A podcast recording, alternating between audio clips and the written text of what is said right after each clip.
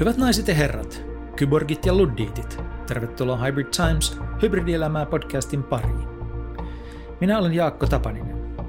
Hybrid Times on jatkoa Genex Finland podcastille, joka keskittyy digitalisaation mahdollisuuksiin ja vaikutuksiin. Nyt keskustelemme hyvän elämän, fiksun liiketoiminnan ja paremman yhteiskunnan komponenteista maailmassa, jossa digitalisaatio on jo tapahtunut, mutta ihminen on edelleen ihminen.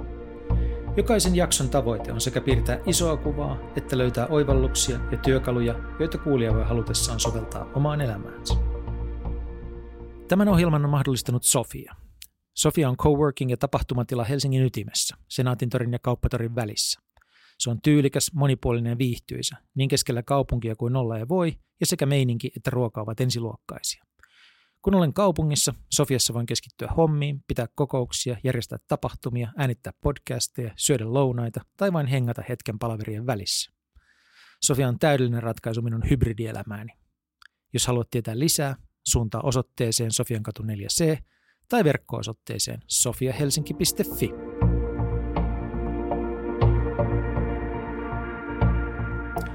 Tämän podcastin on myös mahdollistanut ja tuottanut Great Point – joka on perustamani sisältötoimisto. Great Point auttaa päättäjiä ja asiantuntijoita luomaan ja jakelemaan omia sisältöjään, yleensä muille päätöksentekijöille ja spesialisteille. Ihmiset kuuntelevat nykyään ihmisiä, eivät organisaatioita. Päättäjille on siksi avoinna pelin paikka, mutta heillä on harvoin aikaa paneutua vaikuttavien sisältöjen rakentamiseen. Great Pointin tehtävä on saada heidän äänensä kuuluviin kaikissa oleellisissa sidosryhmissä. Hybrid Times podcastia tehdään kuitenkin rakkaudesta lajiin. Kaikesta sisällöstä vastaan minä ja vieraani. A Great Point. Pekka Koposen perustama Spinverse auttaa suomalaisyrityksiä löytämään EU-rahaa. Uuden elvytyspaketin myötä rahaa on jaossa hirmumäärä, 20 kertaa enemmän kuin tähän asti. Next Generation EU-nimellä kulkeva kokonaisuus tähtää siihen, että Euroopasta tulisi teknologiajohtaja ilmastonmuutoksen vastaisessa taistelussa. Suomalaisille yrityksille, niin suurille kuin PK-firmoillekin, se on ennen näkemätön mahdollisuus rahoittaa tuotekehitystä ja kasvua Euroopassa. Puhumme Pekan kanssa siitä, millaista Eurooppaa paketilla rakennetaan ja miten suomalaisyritykset voivat tarttua mahdollisuuteen, ei vain Suomelle varattuun kiintiöön, vaan koko valtavaan 750 miljardin euron pottiin, joka on pöydällä. Innostavia kuunteluhetkiä.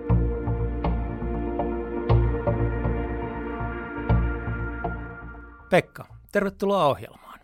Kiitos Jaakko, tosi mukavaa, että pääsin tulemaan.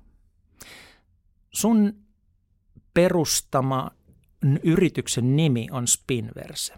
Ja mä kutsuin sut tänne juttelemaan mun kanssa EUn, kutsutaan sitten tässä vaiheessa elvytyspaketiksi, puhutaan siitä kohta, että mikä paketti se on. Mä kutsuin sut juttelemaan siitä – mutta sen takia, että mun ymmärtääkseni miltei kaikkien merkittävien suomalaisten teknologiayritysten ää, tai ne yritykset on sun yrityksen asiakkaita semmoisissa tilanteissa, jossa ne tarvitsee EU-rahoitusta jollekin hankkeellensa. Pitääkö tämä arvio karkeasti paikkaa? Joo, musta se kyllä se, näin, näin se menee. Ja me ollaan 70 hengen konsulttiyritys, jonka mä perustin 2004 ja me ollaan palvellaan voittopuolisesti suuria yrityksiä ja sitten kasvuyrityksiä, jotka sitten rakentavat niin uusia innovaatiohankkeita, uudistavat sillä omaa toimintaansa. Hyvin usein se perustuu siihen, että ne rakentaa ympäristö, ympärilleen kumppanuuksia ja ekosysteemejä ja käyttää sitten siihen julkista rahaa. Onko se EU-tukien hakeminen tai rahoituksen hakeminen niin monimutkaista, että suomalainen isokin yritys tarvitsee siihen konsultin väliin? Joo, kyllä se, siinä se niin kuin, ongelma on se, että se on, se, se on hyvin niin kuin moniosaaja-ongelma. Ja pohjalla siellä on tämä niin kuin jatkuvasti muuttuva byrokratia. Että sä, niin kuin säännöt muuttuu, sitten tulee koko ajan tulee uusia hakuja, uusia instrumentteja ja näin edespäin. Ja niin kuin tavallaan isokaan yritys ei pysty sinne ei kannata ylläpitää itsellään sellaista kompetenssia, että tämä byrokratiapuoli se kannattaa ulkoistaa. Mutta sillä, pelkästään sillä byrokratialla, niin sillä ei vielä voita niitä hakemuksia, vaan sen lisäksi sulla pitää olla niin kuin ymmärrystä siitä teknologiasta, teknologiatrendeistä, isojen projektien rakentamisesta, projektin johtamisesta ja tavallaan siinä jo hakemusvaiheessa nämä asiat pitää olla hyvin suunniteltuna ja nämä me sitten tuodaan siihen sille kumppanille. Jos teidän firman ydinidea on se, että te osaatte rakentaa siltaa byrokratia ja bisneksen välille, niin mikä olisi tyypillinen koulutus Spinversessä olevalla työntekijällä? No meillä on nyt 70 ihmisestä, jotka muuten edustaa tällä hetkellä kai 16 eri kansalaisuutta. Niin meillä on lähes 20 tekniikan tohtoria, sit loput on sitten diplomi-insinöörejä. Hyvin, me ollaan insinööritalo hyvin pitkälle, mutta sitten meillä on sen lisäksi löytyy arkkitehtiä, meillä löytyy valtiotieteilijöitä luonnollisesti, myöskin tämä niin kuin, niin kuin politiikan ymmärrys ja, ja tämän niin kuin, virkakoneiston osaaminen niin on, on osa meidän kompetenssia ja luonnollisesti sitten myöskin kauppatieteilijöitä. Joskus katsottiin, että meillä oli niin keskimäärin joku 1,2 korkeakoulututkintoa ihmisille tohtoreiden lisäksi. Joo, joo. mutta sinänsä äkkiältä on järkeenkäypää, että nimenomaan insinööri pystyy ymmärtämään sekä byrokraattia että bisneksen harjoittajaa. Joo, kyllä, ja tota, ehkä me ollaan vielä valikoitu insinöörejä, jotka on keskimääräistä insinööriä, niin paremmin laajoja joukkoja yhteen tuovia. Joo, mutta tämä vähän niin kuin taustaksi. Eli se ekstrovertti-insinööri, joka katsoo bileissä vastapuolen kenkiä eikä omia kenkiä. mutta tosiaan tämä sillä taustaksi, että, että mistä sä tulet ja, ja tuota, miksi me niin kuin nimenomaan sun kanssa keskustellaan nyt EUn elvytyspaketista – 750 miljardista, jotka on pöydällä, joilla pitäisi rakentaa parempaa Eurooppaa. Ää, aloitetaan vaikka tästä paketin nimestä. Onko se elvytyspaketti vai mikä se on? Joo, tämähän on, se on monimutkainen kokonaisuus, niin kuin nämä useasti on, koska se, se lähti rakentumaan koronassa ja sen alkuperäinen nimi oli Recovery and Resilience, eli eli palautuminen ja kestävyys, ja, joka Suomessa käännettiin elvytyspaketiksi. Sen kylkeen sitten yhdistettiin muita jo käynnissä olevia instrumentteja, esimerkiksi niin sanottu oikeidenmukaisen siirtymärahasto, jolla autetaan fossiilisia polttoaineita tuottavia tai käyttäviä teollisuutta muuttamaan omaa teollisuutta, omaa toimintaansa kestävämmäksi.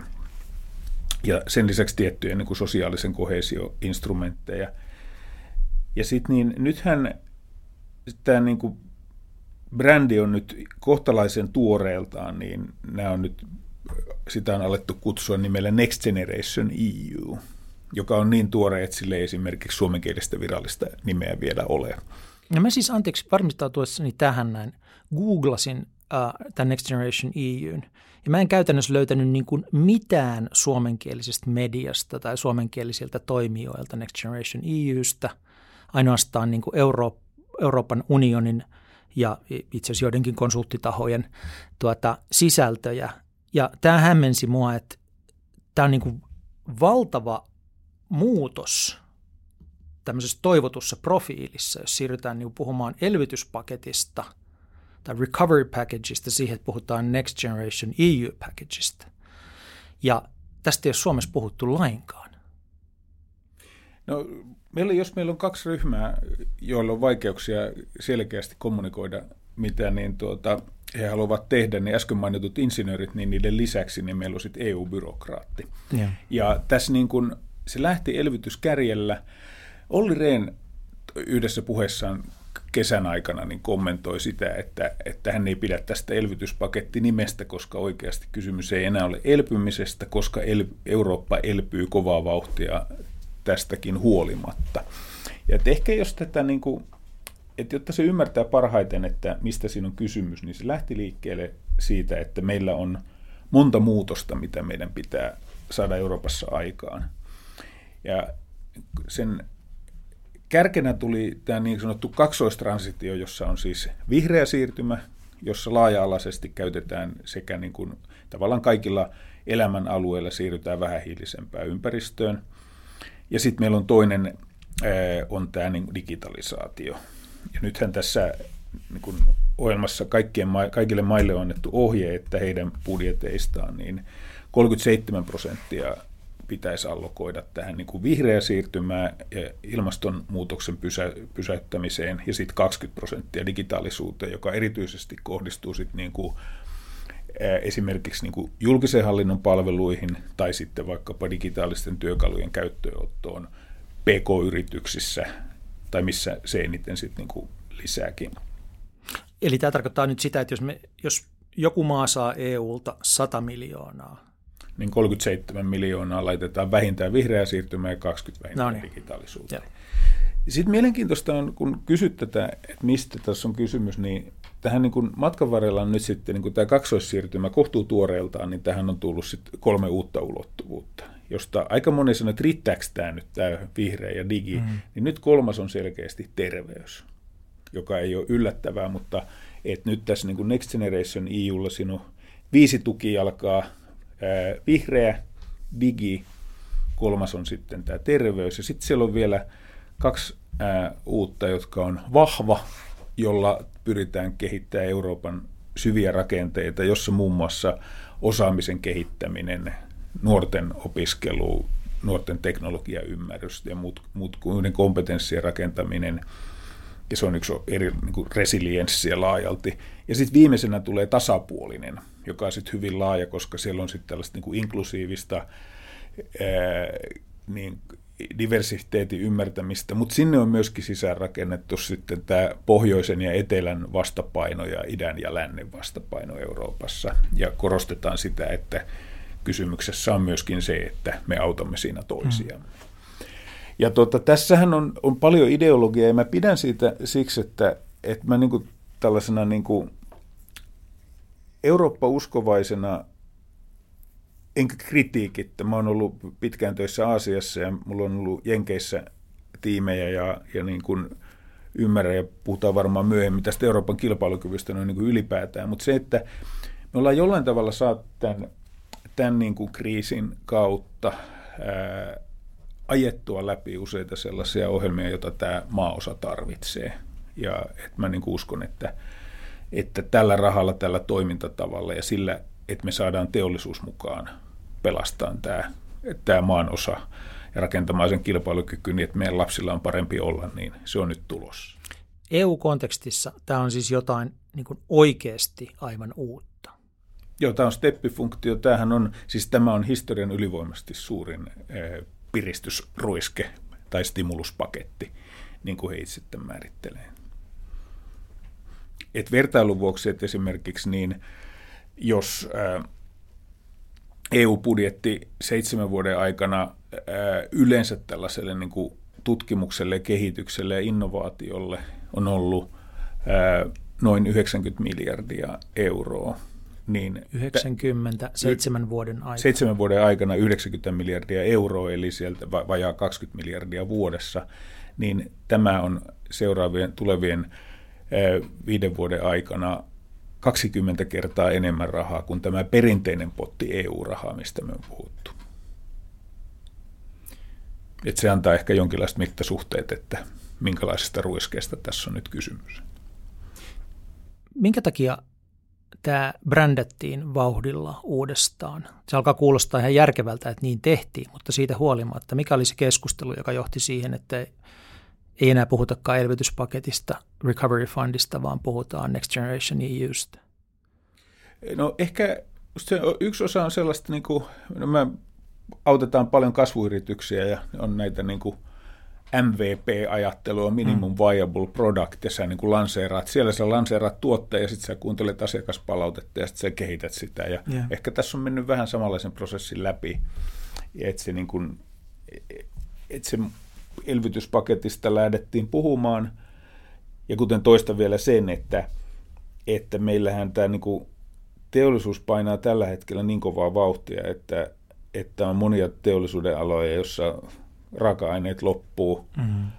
Ää, just juttelin yhden venevalmistajan kanssa, jolla olisi muuten ollut paras kesä ikinä, mutta esimerkiksi niin perämoottoreita ei saanut sen takia, että perämoottorivalmistajat ei saanut chippejä tai – Amerikkaan menevät veneet piti toimittaa ilman tuulilaseja, kun Euroopasta ei saanut lasia, mutta Jenkeissä oli ja, ja erilaisia hartseja puuttuu ja näin edespäin. Tai sitten, että, että niin yksi meidän asiakas, joka rakentaa satojen miljoonien eurojen tuotantolaitosta jossain päin Euroopassa, niin haki siihen lähes 100 miljoonaa euron sähköistysurakkaa, niin ne ei saanut se yhtään tarjousta, joka olisi ottanut hoitaakseen sen koko hoidon, että erilaisia osa, osapalasia tuli, mutta että, että tavallaan tällä hetkellä niin kuin, eh, ehkä siinä on myöskin, että elpymisellä ei enää tarvitse perustella asioita, vaan kysymys on juuri näiden niin kuin isojen pitkäjänteisten muutosten sukupolven päähän kantavien muutosten läpiviennistä. No puhutaan sitten niistä. Mitkä on ne,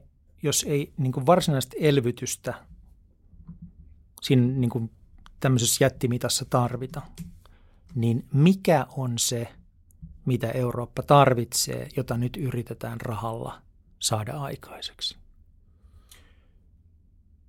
No tuossa, jos, jos hetken aikaa palataan siihen niin kuin Euroopan kilpailukykyyn, että, että mitä meille on niin kuin tapahtunut viimeisten vuosien aikana, viimeisen, sanotaan viimeisen 20 vuoden aikana, niin, niin tota, vähän kliseomaisesti, niin että kiinalaiset ensin vei meidän tehtaat, mutta sen lisäksi ne pysty myöskin sit niin kuin voimakkaasti, nopeasti rakentaa oman tuotekehityskyvyn ja tulemaan niin kuin kilpailukykyisillä omilla tuotteilla hyvin monella toimialalla. Amerikka taas vei täysin ylivoimaisen johtajuuden digitaalisuudessa. Että kaikki merkittävät digitaalijätit on, on jenkkejä, jonkun verran on aasialaisia ja sitten Euroopassa meillä on tyyli sappi eikä sitten paljon muuta. Ja, tota, ja siinä, että niin kuin tässä näiden kahden ison blokin välissä nyt Eurooppa sitten hakee niin kuin oman teollisuudensa tulevaisuutta. Ja, ja mehän ollaan tietyllä tavalla, meillä on hyvin vahva tällainen niin kuin business to business teollisuus, jossa toimitetaan esimerkiksi niin kuin tavallaan niin kuin Suomenkin teollisuus edustaa sitä hyvin paljon, että meillä on niin kuin vahvat metalli- ja koneenrakennusjätit ja sitten meillä on, on Nokia ja edelleen Euroopassa on johtavuus telekommunikaatioverkoissa ja, ja näille tyypillistä on, että ne on usein tällaisia isoja investointituotteita, sä tarvit niihin globaalit markkinat ja ne on B2B, että siellä on asiakkaina on organisaatiot, jotka niitä ostaa ja ja tavallaan tässä välissä nyt sitten, niin e, nyt jos puhutaan vaikkapa siitä vihreästä siirtymästä, niin se on hyvin paljon eurooppalaisilla teknologioilla, millä se maailman vihreä siirtymä tullaan tekemään. Että meidän, meidän koneet ja mitä käytetään erilaisissa tehtaissa, erilaisissa ympäristöissä, niin on niitä, joita kehittämällä se hiili sieltä häviää. Euroopan teollisuuden hiilijalanjälki on yksi asia, mutta sen kädenjälki, miten käyttämällä eurooppalaisia vihreämpiä tuotteita, niin pystytään vähentämään koko maailmanlaajuisesti niin hiiltä, niin se on paljon merkittävämpi kuin se meidän oma, oma ilmastokuorma. Ja digitaalisuudessa siinä me ollaan väistämättä takamatkalla ja toisaalta sellaisessa tilanteessa ei oikein muu auto, kun pitää kääriä hihat ja, ja ruveta siinä töihin ja esimerkiksi meidän iso ongelma, mikä myöskin meidän digitaalisuutta on hidastanut, on tämä niin kuin fragmentoitunut markkina. Mm. Tai kun Euroopassa puhutaan yhdestä markkinasta tai single market-ajattelu, niin digitaalimarkkina on ehkä yksi alue, missä se on kaikkein huonoiten toteutunut. Että sulla on niin kuin joka maassa erilaiset, vielä, vielä löytyy erilaista lainsäädäntöä ja, ja tota, erityisesti julkishallinnon järjestelmissä, niin jokaisen toimitusta sitoo paikalliset, paikalliset pykälät, kielirajoitteet ja muut, joten meillä ei ole syntynyt tällaista. Ja jopa paikalliset niin kuin tämän kaupungin ja naapurikaupungin käytännöt poikkeaa toisistaan. Kyllä, ei, ei olla vielä löydetty yhteistä no, järjestelmää, mitä voitaisiin käyttää. Kaupunkivaltio tausta jossain siellä väikkyy vielä. Juuri näin, ja, ja siinä, siinä mun mielestä tämäkin on niin kuin – toivottavasti osoittautuu nokkelaksi tavaksi, millä tätä markkinaa nyt sitten yhdennetään. Mm-hmm. Tuossa mä oon just niin, autettiin Patriaa saamaan uudesta Euroopan puolustusrahastosta rahoitusta ja siinä niin kuin on mielenkiintoista seurata, että mitä siellä on tapahtumassa. Että jos, jos ajatellaan, että vielä niinkin vähän aikaa kuin viisi vuotta sitten, että jos sä hait jostain EU-instrumentista rahaa ja näytti siltä, että sinun tuotetta voisi käyttää puolustusvoimissa tai puolustuskäytössä, niin sä jouduit lupaamaan, että näin ei tulla tekemään. Mutta nyt käytännössä vuoden 2014 ja Krimin jälkeen niin se kelkka kääntyy hyvin voimakkaasti ja nyt sen sijaan, jos tuotettasi voidaan käyttää puolustuskäyttöön, niin se onkin sulle sitten lisäpisteitä ja lisää sitä mahdollisuutta. Euroopan puolustusteollisuus on perinteisesti ollut yksittäisten maiden puolustusvoimien ostoorganisaatioiden ympärillä, joka, josta aiheutuu se, että meillä on pienissä maissa pieniä toimijoita, isoissa maissa muutama iso toimija, mutta että me ollaan niin fragmentoituneita ja siinäkin, ja Eurooppalais, Euroopassa on harvoja sellaisia jättejä, jotka pystyy toimimaan tuossa niin olemaan kansainvälisesti kilpailukykyisiä, mm. joka nyt vaikka maaosan puolustuskyvyn kannalta on, on ikävä juttu. Ja nyt tässä niin kuin, nyt tullaan näkemään sitä, että uusi ää, Euroopan puolustusrahasto, jossa myöskin nyt sitten niin pelkästään puolustusteollisuudelle allokoitu 6 miljardia euroa, niin se tulee myöskin ohjaamaan ensin näiden eri maiden toimijoiden yhteistyötä, mutta todennäköisesti johtaa sitten konsolidaatioon. Ja me tullaan näkemään paljon yrityskauppoja näiden yritysten välillä osana tätä yhteiseurooppalaista siirtymää. Suuria eurooppalaisia, tai nykyistä selvästi suurempia eurooppalaisia sotilastarvikeyrityksiä. Kyllä näin. Oh. Mutta palataan tuohon vihreiseen siirtymään, kun se jotenkin tuntuu nyt olevan, jos mä oikein sua tulkitsen, niin vähän tämän koko homman ytimessä sillä tavalla, että jos me puhutaan Next Generation Europeista, niin se ei toteudu, ellei se uusi Eurooppa ole vihreä, ja se ei toteudu, jos ei se uusi Eurooppa ole taloudellisesti kilpailukykyinen.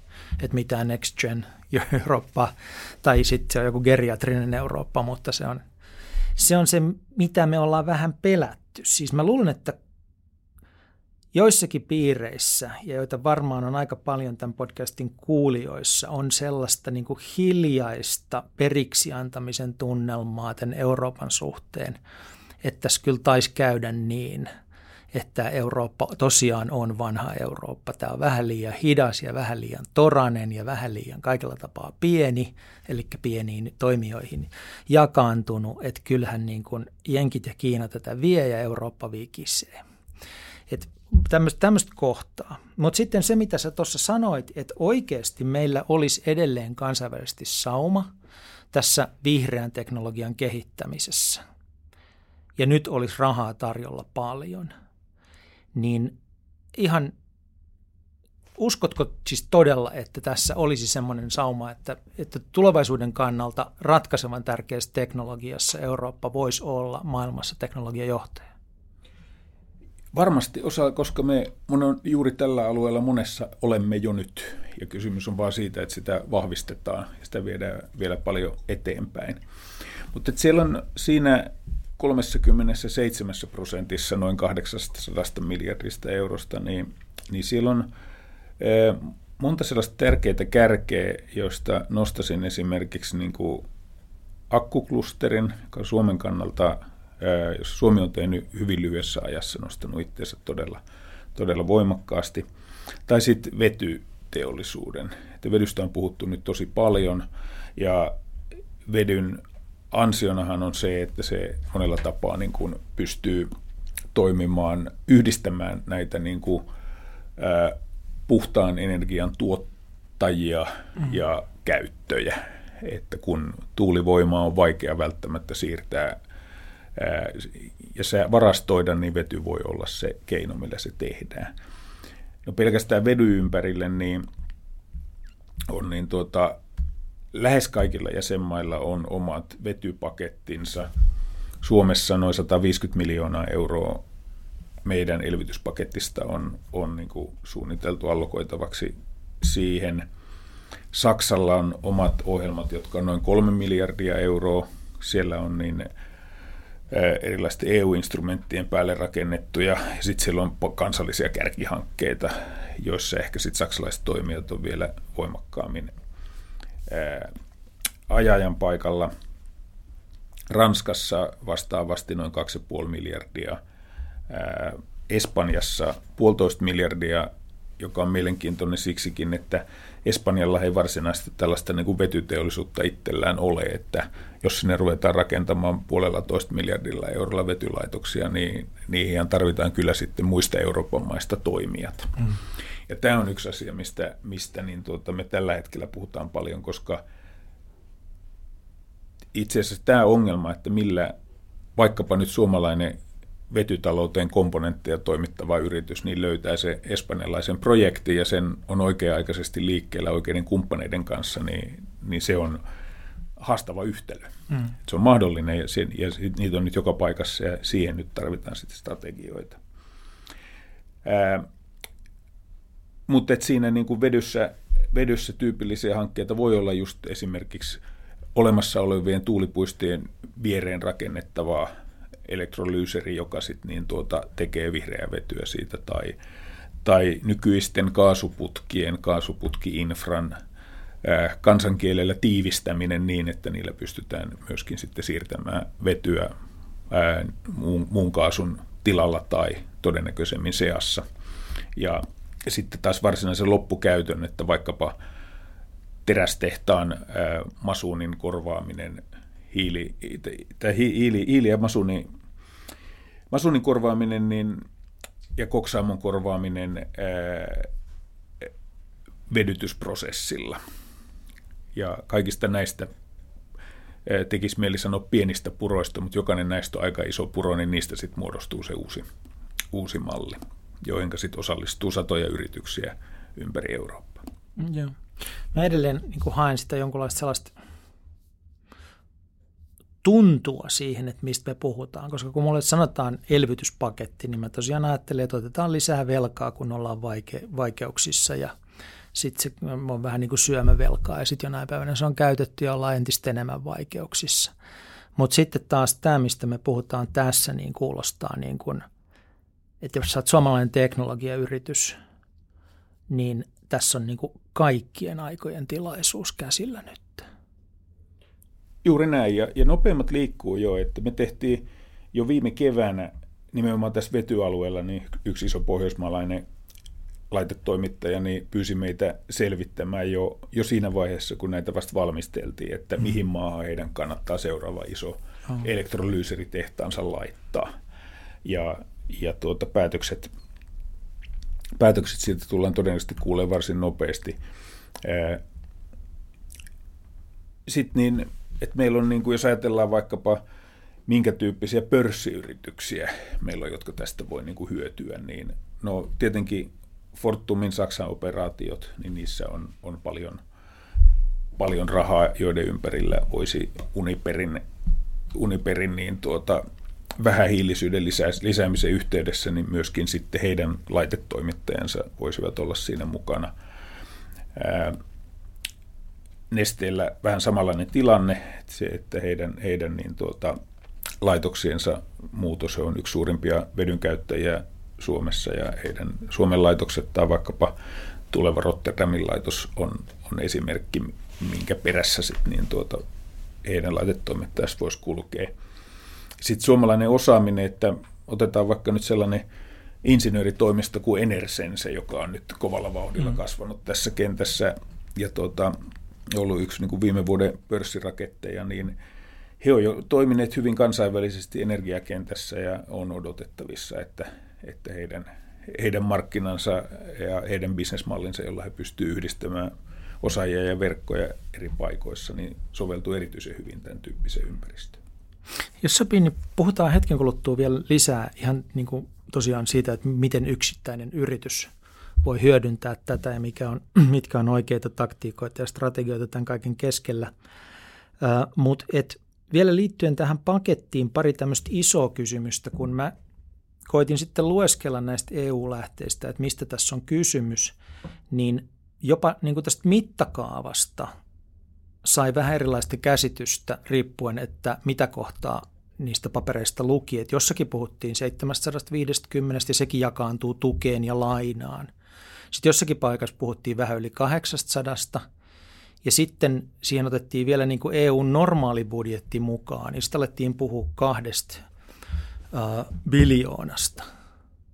Niin minkä kokoinen paketti sun mielestä on pöydällä? No toi viimeisin luku, jos menet nyt vaikka siihen tuoreelle Next Generation EU-sivulle, mikä mm. komissio on julkaissut, niin siellä sanotaan, että se on 800 miljardia tämän päivän rahassa. Okay. Ja nyt tässä 750 sitten niin tuota, on taas 2018 rahassa. Että jos olet sellaisen kuullut, niin se, se on sitten viittaa tähän. Ja tämä, niin kuin, tämä ei ole pelkästään, pelkästään niin kuin, niin viisastelua siksi, että tässä kun puhutaan tällaisista pitkäjänteisistä sitoumuksista, niin tässähän sitten niin kuin inflaation vaikutus ja mikä inflaatio tulee olemaan se, niin kuin tämän ohjelman aikana, niin se on iso, iso, iso kysymysmerkki. Mm. Ja, ja näin edespäin. Mutta että tosiaan 800 miljardia on se sellainen nyrkkisääntö, mistä tällä hetkellä puhutaan. Siinä on mukana sellaista lainaa, jota jäsenmaat ei välttämättä tule lopulta nostamaan. Ja. Että, että jonnekin siihen, siihen asti se niin kuin voi kasvaa. Ja, ja tota sit niin, myöskin sitten tietenkin ihan viime kädessä kysymys on sitten, että tullo, kuinka paljon niitä projekteja tulee, koska tavallaan toi on varattu raha ja sitten loppujen lopuksi jokainen näistä hankkeista, mitä mm. tässä tehdään, niin ne tulee vaatimaan myöskin sitten yksityisen sektorin vastinrahoitusta, että se myöskin tullaan testaamaan, että sieltä löytyy niitä järkeviä, järkeviä hankkeita, joissa yritykset sitten näkee niin paljon hyötyä, että ne ei lähde pelkästään se julkisen rahan perässä, vaan ne näkee myöskin järkeväksi laittaa siihen omaa rahaa. Ja mikä sen oman rahan mahdollinen osuus on? Että puhutaanko me siitä, että tämä 750 onkin itse asiassa äh, 1500 miljardia? Hy- hyvä kysymys. Ja tuossa tyypillisesti, niin kun, jos puhutaan niin EU-rahoitusinstrumenteista, niin sellainen... Ää, yksi nyrkkisääntö on tämä niin kuin 50-50, että, mm. että aika paljon rahaa jaetaan niin, että sä saat, niin kuin yritys saa puolet. Jos me mennään isompiin yrityksiin, niin se laskee usein sitten jonnekin 40 prosenttiin. Tai sitten jos meillä on tosi isoja hankkeita, että jos me ruvetaan puhumaan niin kuin miljardihankkeista, mm. niin sitten se saattaa olla niin kuin niinkin vähän kuin 10-20 prosenttia. Ja sitten toisessa päässä, niin jos on kysymys julkisesta hankinnasta, joka tulee olemaan yksi tärkeä kanava, mitä kautta tätä rahaa jaetaan, niin silloinhan se on sitten niin kuin kaikki raha on sun, että se on osto, ostobudjetti. Että siitä 10 prosentista 100 prosenttia sille välille se sitten niin kuin jakaantuu. Ja toi, että onko tämän vaikutus, niin kuin kerrannaisvaikutukset, mitkä ne on, niin – mä sanoisin, että toi 1500 on niin kuin hyvin varovainen arvio, koska, koska se, että mitä jokainen tämmöinen hanke sitten luo, generoi ympärilleen, on, on sit, niin sen vaikutukset on sitten valtavat. Semmoinen asia, mitä oli ehkä hiukan vaikea ymmärtää lukiessani sitä EU-selostusta tästä Next Generation EU-rahasta 750 on, että kuinka se allokoidaan siinä mielessä, että siellä puhuttiin toisaalta paljon tai puhuttiin digitalisaatiosta, vihreistä siirtymästä, mutta toisaalta puhuttiin hyvin paljon kohesiosta. Ja sillä tarkoitetaan tätä niin kuin, ö, sanotaan huonommin toimeen tulevien tai, tai niin kuin covidista eniten kärsineiden alueiden tilannetta versus niitä tilanteita, alueita, joissa menee, menee paremmin. Ja tässä oli selvästi ollut, niin kuin, kun tätä pakettia pantiin kasaan, niin semmoista vetoa, että Pohjois, Pohjois-Euroopassa haluttiin panostaa teknologiaan ja, ja sitten Etelä-Euroopassa tähän kohesioon. Ja nyt sitten vaan noissa, niin kun sitä on niin jotenkin jyvitetty sitä rahaa, niin aika monessa taulukossa näyttää siltä, että leijonan osa on menossa tämmöisiin niin kohesiotarkoituksiin. Ja sitten kuitenkin – jonka mä ymmärrän sillä tavalla, että se on eräällä tavalla, voisi ajatella jopa sosiaalisin perustein Euroopan laajuisesti jaettava rahaa. Kun taas sä sitten sanot, että selvästi yli 50 prosenttia tästä rahasta on menossa teknologian kehittämiseen, digitalisaatioon ja vihreeseen, niin miten tämä pitäisi ymmärtää, että tämmöisen niin kohesioelementin, että taas kerran niin kuin, um, onko tämä Next Generation EU vai onko tämä niin tämmöinen pelastuspaketti – onko tämä kohesiopaketti vai onko tämä teknologian kehittämispaketti. Ää, no, miten tämä pitää lukea? Oikein hyvä, hyvä kysymys. Ja musta edelleen mä tuun noihin esimerkkeihin ihan heti, mutta niin, tässä, tämä niin kuin historia ja mitä, mistä tässä on kysymys, kun edelleen niin kuin koko ajan on tärkeää ymmärtää, että saimme kriisin kautta tehtyä Euroopassa useita pitkään venyneitä päätöksiä, joka on hyvä asia. Harvoin demokraattisessa järjestelmässä pystytään kriisin ulkopuolella tekemään isoja muutoksia. Ja sen takia tässä tätä on vaikea hahmottaa, koska tässä on monta eri asiaa pyritään ratkaisemaan yhtä aikaa. No kohesiossa on pitkään ollut jo esimerkiksi Etelä-Euroopan maiden velkatilanne, joka on jo finanssikriisin yhteydessä, niin nousi ja sitä ei ole vieläkään kokonaan hoidettu ja osaltaan se selittää myöskin sen, että sitten kun näihin samoihin maihin, erityisesti turismisektorille ja palvelusektorille, niin tämä iski, iski niin pahasti, niin sitten oli myöskin luonnollista, että nämä maat on sitten olleet niitä suurimpia paketteja saajia. Esimerkiksi Italia, joka on noin 10 kertaa Suomeen suurempi kansantalous, sai sata kertaa enemmän rahaa Eli Suomi saa 2 miljardia, niin Italia saa 100 miljardia avustusta ja 100 miljardia lainaa. Ja, ja siitä sitten voi niin kuin tuota, on helppo sitten miettiä asioiden oikeudenmukaisuutta ja, ja siihen mä en ehkä niin lähde tässä kontekstissa ottaa kantaa. Fakta on se, että tämä myöskin tuo sit mahdollisuuksia. Mä käytin jo tuon Espanja esimerkin siitä, Italia on toinen maa, mikä ei pysty yksinään käyttämään niitä 200 miljardia, 200 miljardia pelkästään italialaisen, italialaisten voimin, enkä aio mm. antaa yhtään vitsiä harmaasta taloudesta tässä yhteydessä, mm. vaan, vaan se on, se on vienti, vientimahdollisuus. Ja tässä on tämä niin kuin pohjoisen ja etelän juuri tämä niin kuin tasa, tasapuolisuus ja se yhteistyön merkitys, että me pystytään kehittyneet maat Euroopassa pystyvät vähemmän kehittyneitä maita auttamaan omalla teknologiallaan ja tämä on instrumentti, joka tekee tavallaan tulo, tulonsiirtoa näiden maiden välillä.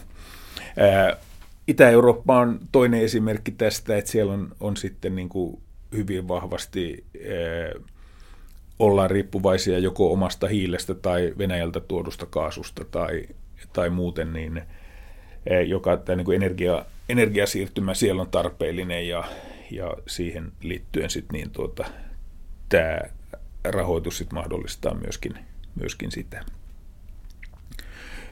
On todennäköistä, että siinä yhteydessä myöskin tullaan jatkamaan niin eurooppalaisten arvojen ja, ja niin tuota, tiettyjen jäsenmaiden kanssa käymään myöskin kauppaa sitten erilaisista poliittisista mm. linjauksista.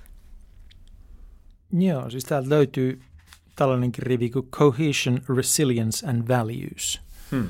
Ja sen itse asiassa yli 700 miljardia, mutta... Niin, ja että halutaan nyt sitä tai ei, niin hmm. kyllä tässä nyt on käynyt niin, että, että niin Euroopan unionin jakamaksi ja ohjaamaksi on muodostunut hyvin paljon rahaa, joka sitten eri keinoilla pyrkii yhdistämään e- Eurooppaa paremmin yhteen toimivaksi.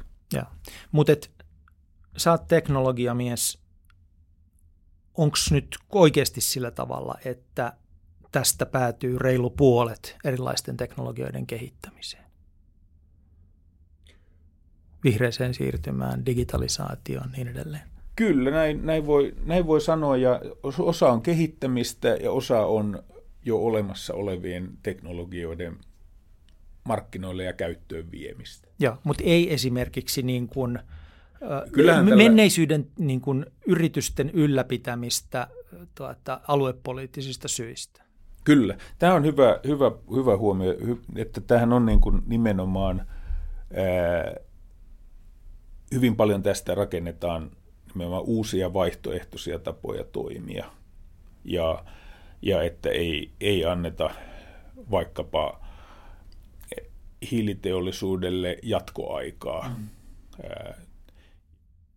tekee vielä, vielä mieli kysyä niin kuin sama kysymys sillä tavalla, että kun tässä on, puhutaan myös monista muista asioista, jotka on EUlle tärkeitä, puhutaan tästä kohesiosta, sosiaalisista agendoista, arvoagendoista ja niin edelleen, niin agendoja on monia, mutta onko siitä huolimatta tällä hetkellä uskottava ja todennäköistä, että yli puolet tästä rahasta, joka nyt on pöydällä – niin päätyy todella niin kuin tarpeellisten uusien teknologioiden kehittämiseen, eikä esimerkiksi vanhentuneiden teknologian ylläpitämiseen tai aluepoliittisista syistä jonkun tuota, ylläpitämiseen, mitä ei enää välttämättä tarvittaisi. Ja tuossa on, että se jaka, voi jakaantua useampaan osaan, että ehdottomasti tämä niin kuin uusien teknologioiden kehittäminen, niin se menee niin pitkälle, että Suomessakin osa elvytyspaketista menee kvanttitietokoneiden ja mikroelektroniikkaklusterin rakentamiseen. Mm. Valitettavasti ne summat täällä oli noin 10 miljoonaa tai 20 miljoonaa, että sille ei vielä maailman huipulle päästy. Mutta että on olemassa tämä niin kuin ihan tutkimusta, tutkimusinfrastruktuureja kehittävä osuus. Sitten on sellainen hyvin mielenkiintoinen raha, mitä julkisraha on ehkä ollut vähemmänkin tarjolla, jossa hyvin lähellä markkinoita olleita tai jo pilottiskaalassa testattuja teknologioita hmm. ää, energiassa, puhtaissa materiaaleissa tai vaikka digitalisaatiossa päästään skaalaamaan ja tekemään niistä kaupallisesti toimivan mittakaavan laitoksia. Vety on esimerkki, missä tämä, tämä, tämä saattaa olla juuri se boosti, mikä se tarvitsee, että se lopultakin, lopultakin siitä tulee valtavirtaa.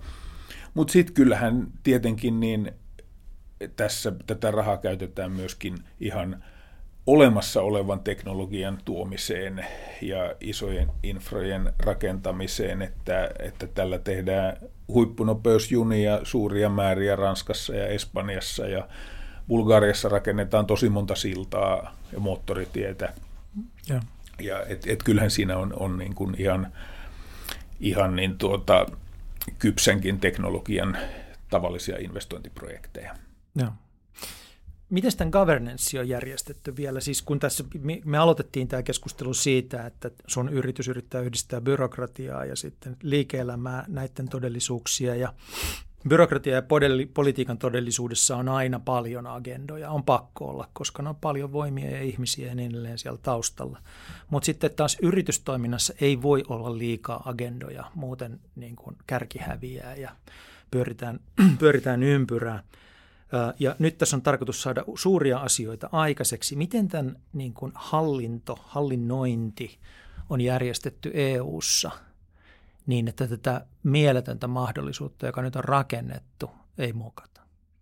No perus äh, ajatus alusta asti on ollut se, että se on jäsenmaiden vastuulla ja että äh, Euroopan komissio ja parlamentin tehtävänä on oli aluksi antaa tietyt löyhät suuntalinjat, jossa määriteltiin muun muassa näitä, näitä niin, ää, digitaalisen tai vihreän siirtymän kiintiöitä ja ylipäätään määriteltiin tiettyjä teemoja, mihin se pitäisi suuntautua, mutta sen jälkeen jäsenmaille annettiin varsin vapaat kädet. Tämän jälkeen nämä, nämä niin tuota eri maiden ohjelmat hyväksyttiin. Ää, Brysselissä, mutta jälleen kun mennään tähän niin kuin – rahojen jakamisvaiheeseen, niin se tehdään hyvin kansallisin voimin. Ja nyt Suomessa esimerkiksi niin kuin, merkittävä osa rahasta jaetaan Business Finlandin kautta. Työ- ja elinkeinoministeriöllä on omia instrumentteja, jota, jonka tämän ympärille on rakennettu. Ja tavallaan Suomessa sanotaan näin, että Suomessa se menee teollisuudelle tuttujen kanavien kautta hyvin pitkälle. Joissain jäsenmaissa sitten niin hyvin paljon tukeudutaan yleensä olemassa oleviin instrumentteihin, mutta esimerkiksi Espanjassa päädyttiin näiden isojen hankkeiden rakentamiseen varattujen rahojen jakamiseen ja perustettiin kokonaan uusi valtion laitos ja rahasto, joka hoitaa tätä. Sitten niin meillä tällaisissa isommissa jäsenmaissa, niin kuin Saksassa tai Ranskassa, tai on, on sitten isoja alueellisia toimijoita. Siellä voi olla – kuin Business Finlandin kokoisia, kokoisia niin tuota, jako-organisaatioita ympäri maata. Ja, ja että mä oon niin tulossa siihen, että ihan yksinkertaista tämä ei ole. Sitten kun me laitetaan vielä ne julkiset hankinnat tähän päälle, jossa paikalliset sairaalat tai, tai verovirastot tai, tai muut niin ostoorganisaatiot pystyy sitten käyttämään tätä rahaa ostaakseen uusia palveluita, niin kyllähän siinä suomalainen vientiyritys aika ihmeissään on. Varmasti, mutta onko siinä sitten mitään, tai varmasti siinä jotain on, mutta että niin kuin EU-tasosta governance tämän päällä, koska mä niin kuin ei nyt varmaan osata ihan tolkutonta ennakkoluuloisuutta, jos sanoo, että suomalainen julkishallinto ja italialainen julkishallinto suhtautuu hiukan eri tavalla rahan jakamiseen ja, ja sen perään katsomiseen. Kyllä varmasti eh, kansallisia eroja löytyy ja et me ehkä, ehkä tuossa, niin se mitä mä odotan, että seuraavaksi tapahtuu, niin sitten tulee tällainen jonkinlainen keskitetty seuranta kautta mm. valvonta. Ja että tämä raha varmasti nämä niin kuin tullaan tilintarkastamaan keskitetysti. Ja, että, ja tota, että sitä kautta niin kuin niiden ja vaikuttavuusanalyysiä tullaan tekemään ja sinällään niin kuin, tämä ehkä saattaa tehdä näistä kansallisista rahoitusorganisaatioista enemmän tilivelvollisia Brysseliin päin. Taas kerran halutaan tai ei. Mutta että kyllä mä niin kuin suomalaisena olen sitä mieltä, että on hyvä, että, että niin, muita jäsenmaita valvotaan yhtä, yhtä tarkkaan kuin me olemme tottuneet itseämme valvomaan. Eli me ollaan nyt todettu, että pöydällä edessä on kaikkien aikojen tul- tilaisuus, vaikka nyt sitten suomalaisyritykselle, joka rakentaa edistyksellistä teknologiaa tai infraa. Ähm, puhutaan ihan hetken kuluttua siitä, että vielä että ihan käytännön tasolla niin pitkälle kuin voidaan mennä, että, että kuinka tämä tilaisuus nyt sitten pitää hyödyntää mahdollisimman tehokkaasti ja keillä on aivan parhaat mahdollisuudet se hyödyntää ja miten. Mutta jos sallit, niin mua kiinnostaisi kysyä pikkasen sun omasta taustasta, eikä vähiten sen takia, että sulla tosiaan on niin yritys, joka nyt yhtäkkiä löytää itsensä niin kuin myös sun yrityksen kannalta kaikkien aikojen tilanteesta. Teidän ammattitaito on tämän EU-rahan kanavoimisessa. Suomalaisyrityksille nyt sitä EU-rahaa on enemmän kuin ikinä, niin on tietenkin kiinnostavaa kysyä vähän, että miten sä oot päätynyt siihen paikkaan tässä maailmassa, niin kuin oikeaan paikkaan oikeassa hetkessä. Ja, ja tota, jos sallit, niin mä otan, otan tota vauhtia vähän kauempaa ja kysyn sulta ensi alkuun, että keitä ovat Oulun tietoteekkarit? Haha. Oulun tietoteekkarit on teekkarikilta, jonka mä olin perustamassa, niin – parin hyvän ystäväni kanssa, ja joka, joka kun aloitin opiskelut, tietotekniikan opiskelut Oulussa 80-luvun lopulla, niin, niin silloin niin tuota, totesimme, että tällainen hauskanpito- ja edunvalvontajärjestö pitäisi perustaa. Ja mä, Sä, anteeksi, sä opiskelit tietotekniikkaa. Kyllä, joo. joo. joo. Ja mä oon tuosta niin Raahen kupeesta lähtöisin ja, ja siinä niin silloin kun lähdin miettimään, että mitä mä mitä mä lähdin opiskelemaan, niin mä olin just Fajani kanssa perustanut softafirma, jossa me myytiin suomalaisille kouluille ammatinvalintaohjelmia. Ja olin, tämä oli mun yrittäjäuran alku, sitten mä lähdin niin tuota, tosiaan opiskelemaan ja sitten mä tulin, niin tuota, haluan tehdä diplomitöitä Oulun matkapuhelinten silloisen yksikön 52. työntekijänä. Ja kirjoitin älykorttisoftat Nokia ensimmäisen GSM-matkapuhelimeen, jotka sitten myöhemmin meni 500 miljoonaan taskuun.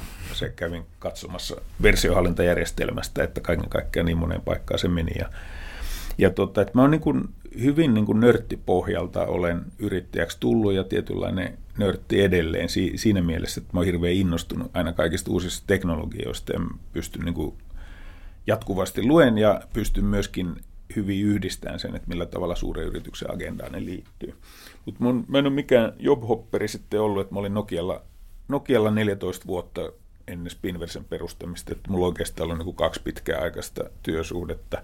Nokialla mä olin maailmalla ää, Kiinassa, kuten mainittu, Singaporessa matkustin hyvin paljon, rakensin Intian ensimmäisiä matkapuhelinverkkokauppoja 90-luvun puolivälissä ja sitten oli Nokia Venturesissa, jossa mulla oli tosiaan Piilaaksossa yksikkö, Bostonissa rakennettiin silloin digitaalisen median jakelujärjestelmiä ja olin kirjoittamassa Nokia ensimmäisen platformistrategiaa, jolla se pitkään veti, veti niin tuota matkapuhelinsofta-ekosysteemiä, kunnes sitten jotkut muut sen paikan otti. Mutta, mutta et se, tämä niin kuin, se Nokia-polku oli sellainen, että se opetti mulle, että mitä hyvässä maailmassa on suomalaisen mahdollista tehdä. Se opetti myöskin tämän niin kuin ekosysteemiajattelun, että, josta nyt puhutaan kaikilla toimialoilla, mutta joka telekommunikaatio on sitä tavallaan aina ollut ja, ja siinä Nokia oli todella liideri jo silloin 20 vuotta sitten. Ja tota, mutta sitten mä 2004 niin päädyin sitten perustamaan tämän yrityksen ja siinä me lähdettiin ensin niin ensimmäisessä vaiheessa me oltiin eh, silloisen Business Finlandin Tekesin konsultti. Vedettiin heille ohjelmia, joita kaiken kaikkiaan tähän päivään mennessä on kertynyt noin kahden miljardin euron arvosta. Eli tämä niin kuin isojen hankkeiden johtaminen oli yksi tukijalka. Sitten me ruvettiin vähän toistakymmentä vuotta sitten nostaa tätä EU-rahaa kansallisen rahoituksen lisäksi, jossa me ollaan nyt saatu yli 500 miljoonaa euroa, joka tekee meistä selkeästi suurimman toimijan Pohjoismaissa ja, ja myöskin tässä fokuksella yhden Euroopan suurimmista. Ja nyt viime aikoina tosiaan tämä niin kuin elvytyspaketti, niin tämä on ruvennut aktivoimaan meitä tosi paljon, että, että nyt niin, että me ollaan myöskin sit rakennettu kumppanuusverkosto, jossa nimenomaan tämän kansallisen, kansallisen rahan kylkeen niin pystyy sitten pääsemään käytännössä kaikissa Euroopan maissa. Että mulla on tämä myöskin tämä ää, ainejärjestötoiminta, josta sä halusit kuulla, niin, niin mun tuorein hanke sillä alueella on, on sellainen, että mä olin perustamassa tämän Euroopan innovaatiokonsulttijärjestön European Association of Innovation Consultants, jossa nyt on noin 50 Spinversen, en sano kilpailijayritystä, vaan kollegayritystä mm. eri maista. Ja mä toimin sen presidenttinä ja muun muassa nyt sitten kirjoitettiin tällainen web-saitilta ladattavissa oleva satasivuinen dokumentti, johon on vedetty yhteen kaikkien Euroopan maiden ohjelmat tässä Next Generation EU-alueella, jolla pääsee sitten hyvin liikkeelle, että mitä siellä eri maissa voisi olla. Vielä... Sä kysyit Oulun tietotekniikkaa. Niin kysyin, mutta että se oli johdatteleva kysymys, joka johti ihan oikeaan suuntaan.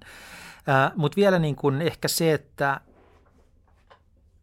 oliko joku semmoinen keskeinen oivallus siellä Nokialla, joka ei jättänyt sua rauhaa, joka johti Spinversen perustamiseen?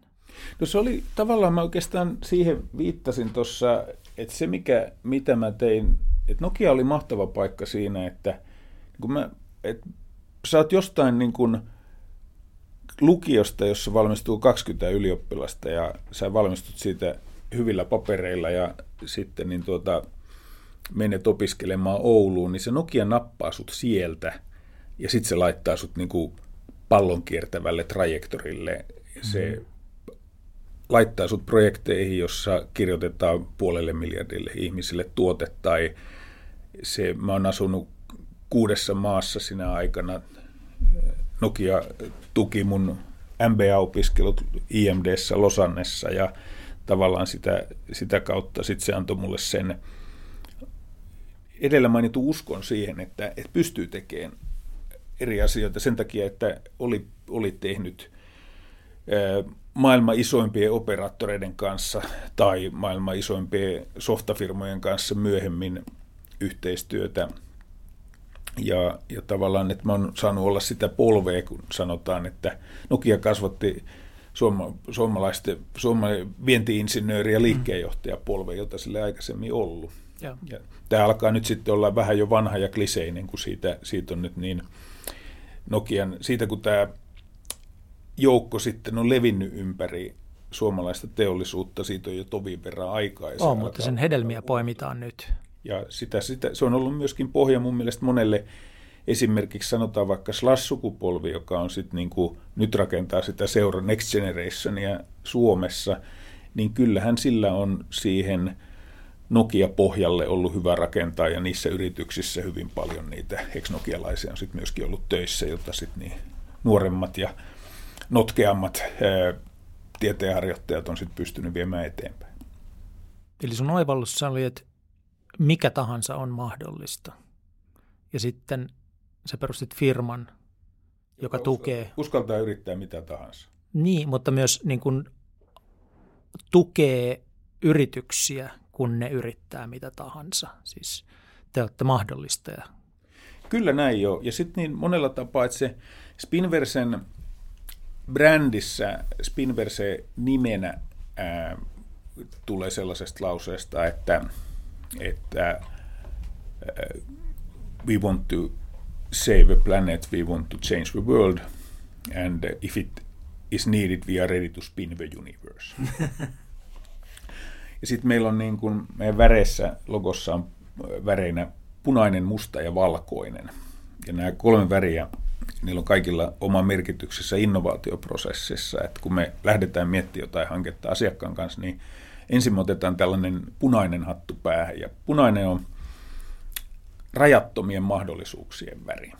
Ja silloin kun mietitään asioita tämän niin kuin punaisen muodin kautta, niin sulla on kaikki raha maailmassa käytössä, sulla on kaikki maailman ihmiset tekevät sulle tarvittaessa töitä, erilaiset teknologiahaasteet, mitä on vielä olemassa, niin sä voit hetkeksi ne unohtaa ja sä voit keskittyä pelkästään siihen ongelmaan, että miten se, miten se ratkaistaan. No sitten tulee hyvin nopeasti, sit, kun tämä tämä on tehty ja niin listattu nämä eri mahdollisuudet, niin sitten pelin hyppää tämä musta väri. Ja musta väri on taas sitten faktat ja se on realismi ja se on semmoinen niin kuin, ää, ilkeä kaveri, se tulee siihen ja sitten se lähtee katsoa sitä listaa ja se sanoo, että joo joo, mutta ei, ei tota pysty tekemään näistä ja näistä syistä ja tässä on näin paljon rahaa sulla on pankkitilillä ja näin edespäin. Ja sitten tulee se kolmas kaveri, joka on valkoinen, on niin kirkas ja innokas mieli, mm-hmm. joka yhdistää nämä kaksi. Ja sitten se ottaa sen ää, siellä punaisen ideoinnin ää, parhaat ideat ja se laittaa ne roadmapille. Se ei sano ei, vaan se sanoo ei vielä. Ja sitten näistä yhdistelmän sit syntyy syntyy niin kuin suunnitelmia, jossa sitten rakennetaan ensiksi joku pilotti ja sitten hankitaan sille lisää rahaa ja skaalataan se ja sitten mennään markkinoille ja, ja näin edespäin. Mutta kaikki on mahdollista. Aina se ei tapahdu heti. Ja hyvin varhaisessa vaiheessa tämä, me lähdettiin liikkeelle satunnaisesti, niin mä olin juuri perustunut yritykseen ja sitten joku sanoi, että kannattaa käydä Tekesin webbisaitilla ja sitten mä olin yhden hengen firma ja sitten mä menin Tekesin webbisaitille ja mä löysin sieltä välittömästi tällainen kuin tarjouspyyntöjä ja hakuaikoja. Sitten mä klikkasin siitä, niin siellä oli sitten kilpailutus, jossa kahden viikon päästä valitaan Tekesin kansallisen nanoteknologiaohjelman selvityksen tekijä, joka haastattelee kaikki Suomen yritykset ja selvittää, että käyttääkö ne ja tarvitseeko ne nanoteknologiaa. Ja sattumalta mä olin ollut nanoteknologia harrastaja Nokialla, eli mä olin ollut hyvin innostunut tästä niin kuin trendinä. Mä silloin mä uskoin siihen, että nanoteknologia on, tekee aineelle saman, mitä informaatioteknologia teki tiedolle. Ja tota, cut the long story short, niin sitten, sitten me voitettiin se yhden alihankkijakaverin kanssa voitettiin muuten yksi Suomen suurimmista insinööritoimistoista, joka ei vieläkään antanut mulle sitä anteeksi. Ja tota, mutta siinä me lähdettiin tosiaan miettimään sitä, että miten julkinen raha voi vauhdittaa sitä, että yritykset ottaa uusia teknologioita käyttöön, jossa käytiin läpi pinnotusmenetelmiä, käytiin läpi uusia lääketieteellisiä teknologioita. Siellä on sellaisia firmoja kuin Mobidiak oli siinä haastattelulistalla, joka nyt 20 vuotta sitten myytiin sit isolla, isolla mm. rahalla. Ja, ja useita startuppeja, joista suuri osa on hävinnyt, mutta moni, moni sitten menestyi. Ja sit niin tota, mutta se, mitä siinä, mitä mä opin siinä, niin kun mä tulin teollisuudesta, mulla ei ollut koskaan ollut minkäänlaista kosketusta tavallaan koko julkiseen sektoriin, että mikä sen merkitys, että Nokia nyt pärjäsi aika hyvin ää, niin kuin ilma, ja tota, siinä vaiheessa ja se raha ei ollut, ollut enää este.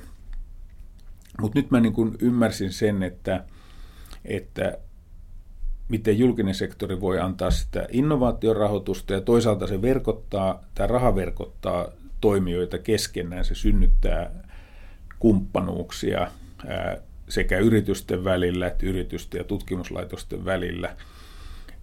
rakentaa sellaisia mahdottomia siltoja, että missä tutkimusmaailman tutkimustulokset ei käytännössä kaupallistu ilman yritysmaailmaa, ja tässä oli niistä rahainstrumentti, joka sitten vauhditti tätä, tätä yhteistyötä. Ja, ja, ja silloin mä, mä innostuin tosi paljon siitä, koska se mahdollisti sitten sen, että pystyi jatkamaan sitä työtä eri yritysten kanssa toimimisesta, pystyi toimimaan hyvin laajasti, että mulla oli niin tietoliikennetausta, mutta me hyvin äkkiä olin sitten konsultoimassa puujalostusteollisuutta ja metalli- ja koneenrakennusteollisuutta ja lääketeollisuutta. Meillä on tällä hetkellä Spinversessä käytännössä kaikille toimialoille tehdään töitä ja, ja ollaan myöskin pystytty rakentamaan nyt sitten osaajatiimit, että me voidaan oikeasti väittää, että meiltä löytyy teollista osaamista näistä kaikista, kaikista toimialoista.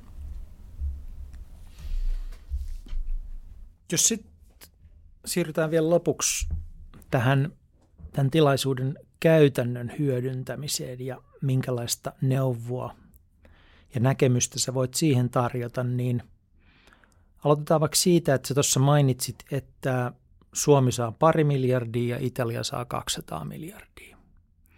Mutta jos mä oon ymmärtänyt oikein, niin nyt ei pidä ajatella niin, että se kaikkien pitää tapella hullulalla siitä kahdesta miljardista, jotka on pöydällä, ja se loppu, lähes mitä se nyt on sitten 800 miljardia, niin menee joillekin muille. Eikö pointti ole se, että suomalaisella yrityksellä on mahdollisuus päästä kiinni siihen Italian 200 miljardiin? Eli suomalaisyrityksen kannalta koko tämä paketti on itse asiassa mahdollisuus. Juuri näin. Ja mikä on se mekanismi, jolla tämä toimii? Ja tässä on, että se lähestymistapa on sellainen, että sun ensiksi, ensiksi sun pitää niin kuin olla, sulla pitää olla kirkas vientisuunnitelma tai agenda. Tai sitten, että sä toimit jo tietyllä kentällä. Ää, sanotaan vaikka, että sä oot, ää, sulla on olemassa oleva potilashallintajärjestelmä, jonka sä oot saanut tehtyä Suomen markkinoille. Ja se, millä tavalla sä voit lähteä tätä hahmottaa, niin sä selvität tai selvitytät ensin, että minkä maiden ohjelmissa tämä raha, tällaista rahaa on. Että vinkkinä sitä on esimerkiksi Saksassa. Ja sen jälkeen sä, niin tuota, kun sä oot tehnyt tämän listan, sen jälkeen sä voit niin kuin syventyä näiden kyseisten maiden instrumentteihin, nähdä esimerkiksi, milloin sitä rahaa on tarjolla, minkälaisia erityisehtoja siinä on. Ja hyvin monesti näissä, sun pitää löytää se asiakas, joka ostaa sen, että näissä tyypillisesti tämän tyyppisessä hankinnassa, niin siellä on se paikallinen, paikallinen ostaja, joka voi olla sulle valmiiksi tuttu. Meillä esimerkiksi on suomalainen asiakas, joka otti meihin yhteyttä siksi, että tietyssä Balkanin maassa oleva julkisen hallinnon, julkisomisteinen yritys, jonka kanssa oli toiminut, niin se huomasi, että kas, että nyt, nyt tulee sellaista rahaa, millä he voi ostaa palveluja tältä suomalaiselta yritykseltä. Ja nyt me sitten niin kirjoitetaan, kirjoitetaan nyt hakemusta tähän kyseisen Balkanin maan järjestöön. Meillä onneksi sattuu olemaan kyseistä kieltä natiivisti puhuva ihminen talossa, että me pystyttiin sitä itse tekemään. Normaalisti ja hyvin monessa tapauksessa näistä niin on järkevää löytää siihen myöskin paikallinen meidän kaltainen konsultti, jolloin sitten tästä nykyisestä kansallisesta tai, tai niin tuota, alueellisesta instrumentista ää, kokemusta ja myöskin saattaa olla suhteita paikallisiin päättäjiin. Nyt kun teillä on tämä konsulttien verkosto, jota sä oot ollut luomassa, niin onko se nyt sitten semmoinen, jota pystyy vaikka Spinversen kautta hyödyntämään, niin että se paikallinen ymmärrys löytyy? Joo, tämä, verkosto tässä vaiheessa se alkaa nyt edustaa käytännössä kaikkia suurimpia, suurimpia ja e, toimijoita. Meillä on nyt 21 jäsenmaasta on, on jäsenet. Ja meillä on myöskin tämmöinen hyvin tiukka code of conduct ja ää, tällaisen niin kuin ammattimaisen toiminnan säännöstö, jonka jokainen siihen liittyvä joutuu allekirjoittamaan. Ja siinä mielessä niin kaikki, jotka jäseneksi pääsee, niin on tietynlaisen grillin läpäisseet ja siinä mm. mielessä uskottavia toimijoita. Ja, ja se on yksi, yksi malli.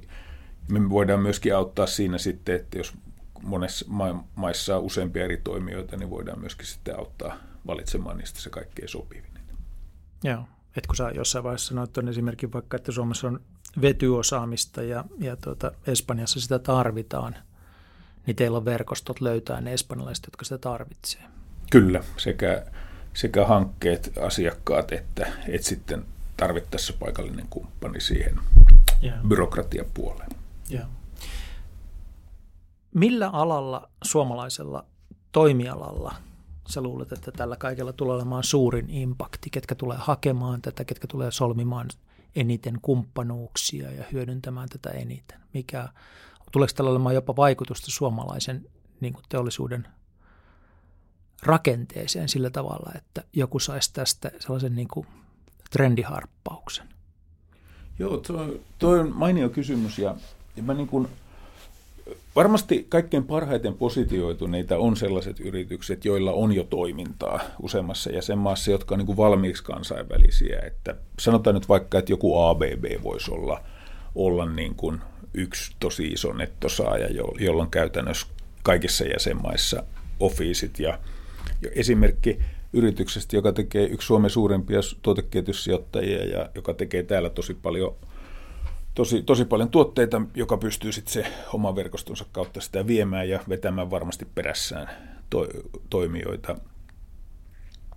Nostaisin Wärtsilän yhtenä hyvänä kandidaattina myöskin, että, että Wärtsilä on yritys, joka edelleen ää, hyvin suuri osa sen liikevaihdosta ja tavallaan toimitetusta kannasta on dieseliä, dieselgeneraattoreita. Mm. Ja se on tavallaan yritys, jonka asiakkaat tulevat olemaan sen kohteena, että, että he, he ovat näitä vihreän siirtymän eh, tuhmia poikia, joita pitäisi nyt sitten niin kuin lähteä tekemään kiltimmiksi. Ja tätä kautta sitten niin kuin laitetoimittajana Wärtsilä voi olla niin kuin todella hyvin positioitunut, kun tämä transformaatio syntyy.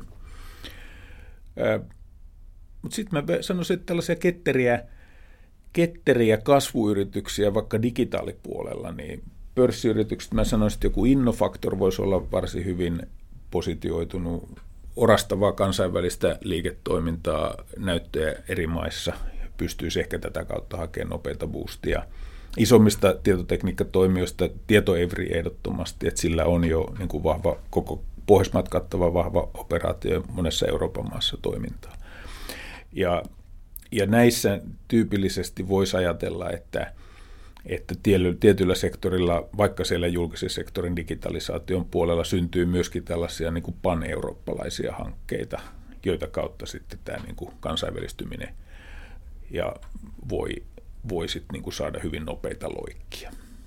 Niin, siis kuulostaa siltä, että jos kaikki ajattelee niin kuin tuossa sanoit, että, että pitää päästä kiinni niin myös muiden maiden rahoihin pitää päästä kiinni koko siihen suoraan budjettiin, niin se tarkoittaa sitä, että tämmöinen niin kuin yhteistyö Euroopan tasolla kaiken kaikkiaan saattaisi nousta ihan uudelle tasolle, että tehdään yhteistyötä huomattavasti enemmän. Kyllä, ja se on, tota, raha on sellainen hyvä, hyvä niin tuota, katalyytti tai voiteluaine siinä, että yhteistyötä on sillä paljon helpompi vauhdittaa. Onko tällä tota, tukipaketilla tarjottava pienille yrityksille? Ehdottomasti, ja EU-rahoituksessahan on, on, on niin kuin hyvin paljon instrumentteja, jotka on vain pienille yrityksille suunnattuja, mm. tai suuret yritykset saavat niitä vain sillä ehdolla, että he vievät pieniä yrityksiä mukanaan. Ja mä käytin näitä, näitä isoja yrityksiä juuri sen takia esimerkkinä, että, että, että niin kuin jos omin voimin haluaa edetä, niin on hyvä, että on jo etabloitunut, mutta että, että niin – hyvällä täsmätuotteella, joissain tapauksissa näiden isompien toimijoiden selässä, mutta joskus ihan, ihan omivoimin rohkeasti, niin tuota, pk-yritys pystyy myöskin, myöskin ratsastaan. Silloin mitä selkeämmin määritelty se sun palvelu on, mitä selkeämpi tai se tuote on, niin sitä todennäköisempää on, että sä onnistut. Ihan konkreettisesti nyt jos joku kuuntelee tätä ja ajattelee, että hän ei ihan vielä tiedä, että miten päästä kiinni näihin, mutta haluaa ottaa selvää, niin mitkä sanat hänen on syytä googlata välittömästi, millä saiteilla hänen on syytä vierailla seuraavan puolen tunnin aikana ymmärtääkseen tämän mahdollisuuden ja miten se hyödynnetään? Tai sen hyödyntämisessä päästään käyntiin? Joo, mä, no tota, jos mä aloittaisin niin julkisista toimijoista, niin Business Finlandiin kannattaa mennä ihan ensimmäiseksi. Kyllä se kuitenkin se Suomen kaksi miljardia, niin siinäkin on monelle paljon hyviä mahdollisuuksia. Siellä on hakuja auki just tällä hetkellä, missä muun muassa akku- ja vetyklusteri ja, ää, ovat saamassa rahaa. Ää, sitten on nämä niin kuin EUn, esimerkiksi Next Generation EU-hakusanalla löytyy ää, tietoa. Sitten tietenkin Spinverse kannattaa googlata, siellä meillä on jonkun verran esimerkkejä tästä. Ja sitten aikaisemmin tämä meidän niin kuin inno, innovaatiokonsulttijärjestö eaic.eu, josta sitten voi käydä lataamassa tämän satasivuisen guidin, että mitä kaikkea eri puolilla Eurooppaa on.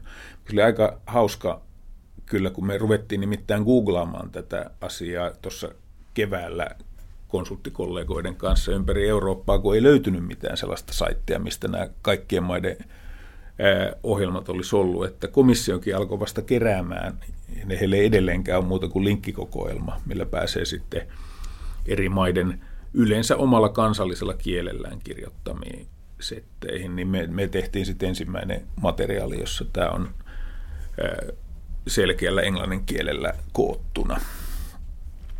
Mutta nämä on musta se, niin kuin, millä pääsee liikkeelle ja, ja sitten niin tota, et sen jälkeen, kun sen jälkeen pitää määritellä se, että mitä niistä hakee, mikä on se oma tarjoama ja, ja sitten niin tuota, voi lähteä etsiin sieltä. Ja tässä se, mikä meidän palvelu esimerkiksi on, että, että kun sä tiedät, että haluan tehdä potilasdatan ää, jakamista alustan diagnosointipalvelujen kehittämiseksi, niin mm-hmm. silloin me pystytään lähteä katsomaan avuksi se, että mistä jäsenmaista tällaisia mahdollisuuksia löytyy. Me tuossa jossain vaiheessa puhuttiin Euroopan kilpailukyvystä ja on näitä näkemyksiä, että, että tällä on vähän hitaita ja tällä on vähän vanhahtavia. Sitten ollaan sitä mieltä, että semmoisenkin on kuullut, että Eurooppa itse asiassa on enemmän mark- eurooppalaiset, sanotaan eurooppalainen markkina on enemmän markkinatalous kuin Yhdysvallat tänä päivänä. Täällä on paljon pieniä toimijoita, jotka kamppailee, kun taas Yhdysvalloissa niin kuin, ää, erityisesti uusissa teknologioissa kaikki keskittyy kovaa vauhtia. Ja, ja niin kuin monessa muussakin mielessä, ää, saattaisiko tässä käydä niin, että tämän paketin myötä eurooppalainen aktiivisuus ja yhteistyö nousee uudelle, uudelle tasolle ja siitä puolestaan seuraa sitten jonkunlainen konsolidaatioaalto. Sillä tavalla, että kun paljon tehdään yhteistyötä ja halutaan niin kuin pärjätä ei pelkästään Euroopassa, vaan koko maailmassa, niin se yhteistyö tiivistyy niin, että tätä niin kuin kokonaistilannetta pitäisi ajatella ei pelkästään ehkä siis sen kautta, että valotetaan uusia markkinoita – vaan sen kautta, että tämä tarjoaa mahdollisuuksia ostaa tai myydä yrityksiä. Toi on varmasti jatkumo, mikä, mikä tulee tapahtua ja, ja, tota, ja hyvin useinhan tällainen niin kuin eurooppalaisten yritysten välinen yhteistyö, niin se voi lähteä tällaisesta niin kuin yhteiskehityshankkeesta. Mm. Ja siinä sä ensin sä pari vuotta rakennat jotakin maata mullistavan pilottilaitoksen – yhteistyössä ja sä tapaat säännöllisesti ja, ja tuota, sä opit sitten, mitä se toinen tekee, mitä se osaa ja opit arvostaan sitä.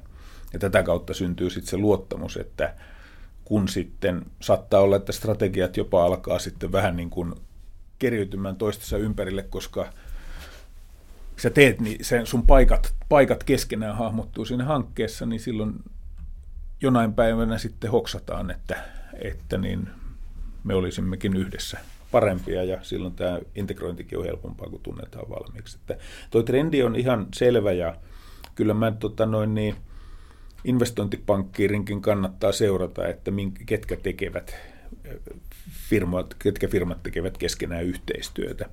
Yksi saitti, missä voi vielä käydä, on sitten meidän Spinbase digitaalityökalu, jossa on mm. sitten kerättynä hyvin paljon dataa menneistä EU-hankkeista, jolla sä, sieltä sä tosiaankin näet sitten, että ketkä yritykset ovat tehneet toistensa kanssa yhteistyötä.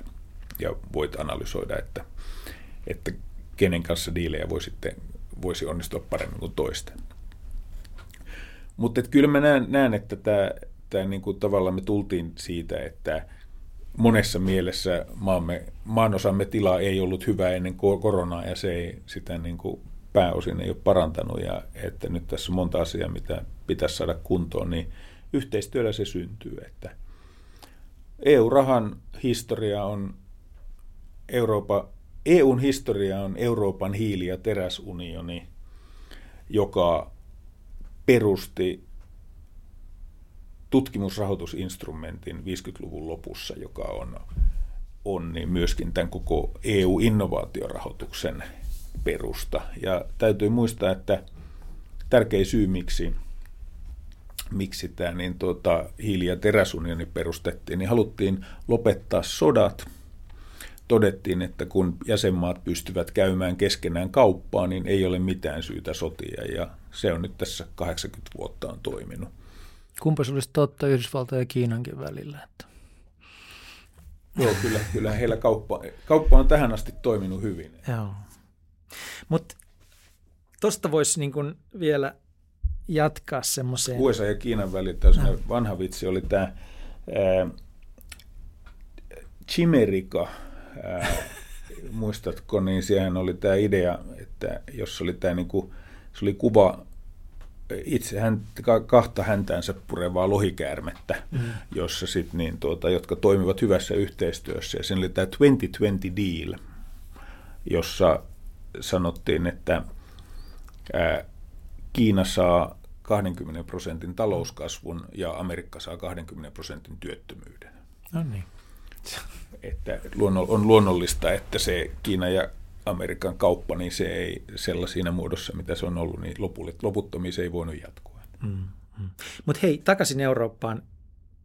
Oikeastaan niin kuin viimeinen kysymys. Me ollaan tässä puhuttu Next Generation EUsta ja ennen kaikkea teknologia- ja vihreä siirtymän näkökulmasta, mutta että siinä on kuitenkin taustalla tämmöinen iso ajatus siitä, että tehdään Euroopasta kaiken kaikkiaan parempi seuraaville sukupolville – ja säkin tuossa itse sanoit, että olet kriittinen, mutta silti Eurooppa-uskovainen ihminen, että uskot, että tämä on hyvä hanke. Ja, ja tästä tällä niin kuin syntyy, ja nyt olet niin kuin selvästi kertonut myös että Euroopalla on mahdollisuuksia tässä kansainvälisessä pelissä.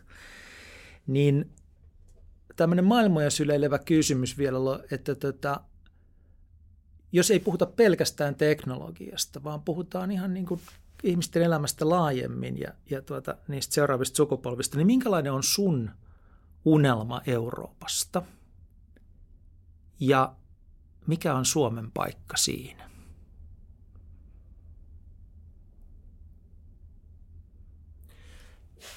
Jos Eurooppa, kyllä se rakentuu tietynlainen, kyllä se hyvinvointi tulee sieltä ensimmäisenä, ja vaikka mä olen niin suomalaisen hyvinvointiyhteiskunnan kovin huolissani siinä, että minkälaiselle akselille meidän niin kuin kestä, kestävyys eläkejärjestelmän suhteen tai mikä meidän hoitosuhde on ja näin edespäin, niin, niin kyllä mä näen, että me pystytään se ratkaisemaan yhteiskunta, jossa kaikilla on hyväpalkkainen työ sen takia, että meidän teollisuutemme on kilpailukykyinen, meidän julkinen sektorimme on tehokas. Ja siihen liittyy, tämä vapaa, vapaa liikkuvuus on äärimmäisen keskeinen osa sitä. Suomen kannalta täysin elintärkeä. Oli just tuossa niin, teknologiateollisuudessa vedä innovaatio- ja kilpailukykytyöryhmää. Meillä oli eilen iso kokous, jossa meillä oli niin teknologiajohtajien ja sitten HR-johtajien osaamisryhmän välinen kokous, jossa hahmotettiin, kuinka paljon meiltä puuttuu osaajia. Se on häkellyttävä iso määrä teknologiateollisuus julkistaa sen 21. päivän. Mä en kerro sitä nyt, mutta mm. Eh, pääpointti on se, että se ei ratkea ilman, että me saamme tänne paljon työn perässä tänne muuttavia ihmisiä. Ja sitä kautta se on, se on maanosa, jossa jossa sekä eurooppalaiset pystyvät liikkumaan paikasta toiseen helposti ja tekemään työtä siellä, mutta myöskin Euroopan ulkopuoliset ihmiset, jossa suomalaiset pystyvät tekemään työtä, matkustamaan ja, ja löytämään kulloinkin parhaan paikan olla. Ja tosiaan tämä teollisuuden kilpailukyky, niin kyllä se niin kuin siitä sitten siitä lähtee, koska me yksinkertaisesti me ei, näitä nyt otettavia velkoja me ei koskaan pystytä hoitamaan, jos me ei saada meidän kilpailukykyä ja innovaatiota ylös. Että tuollaisista palasista se muodostuu. Ja kun se on saatu ylös, niin minkä on Euroopan paikka ja rooli maailmankartalla? Me ollaan se maanosa, joka näytti muulle maailmalle, miten pystytään elämään hiilettömästi ja tekemään silti kilpailukykyistä liiketoimintaa. Pekka Koponen, tuhannet kiitokset tästä keskustelusta.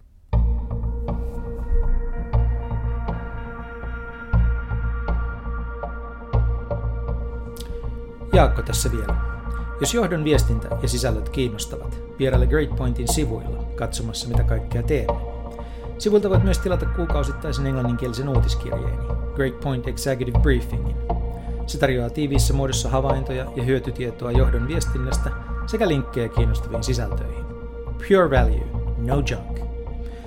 Suunnista siis osoitteeseen Great Point ja tilaa johdon briefi.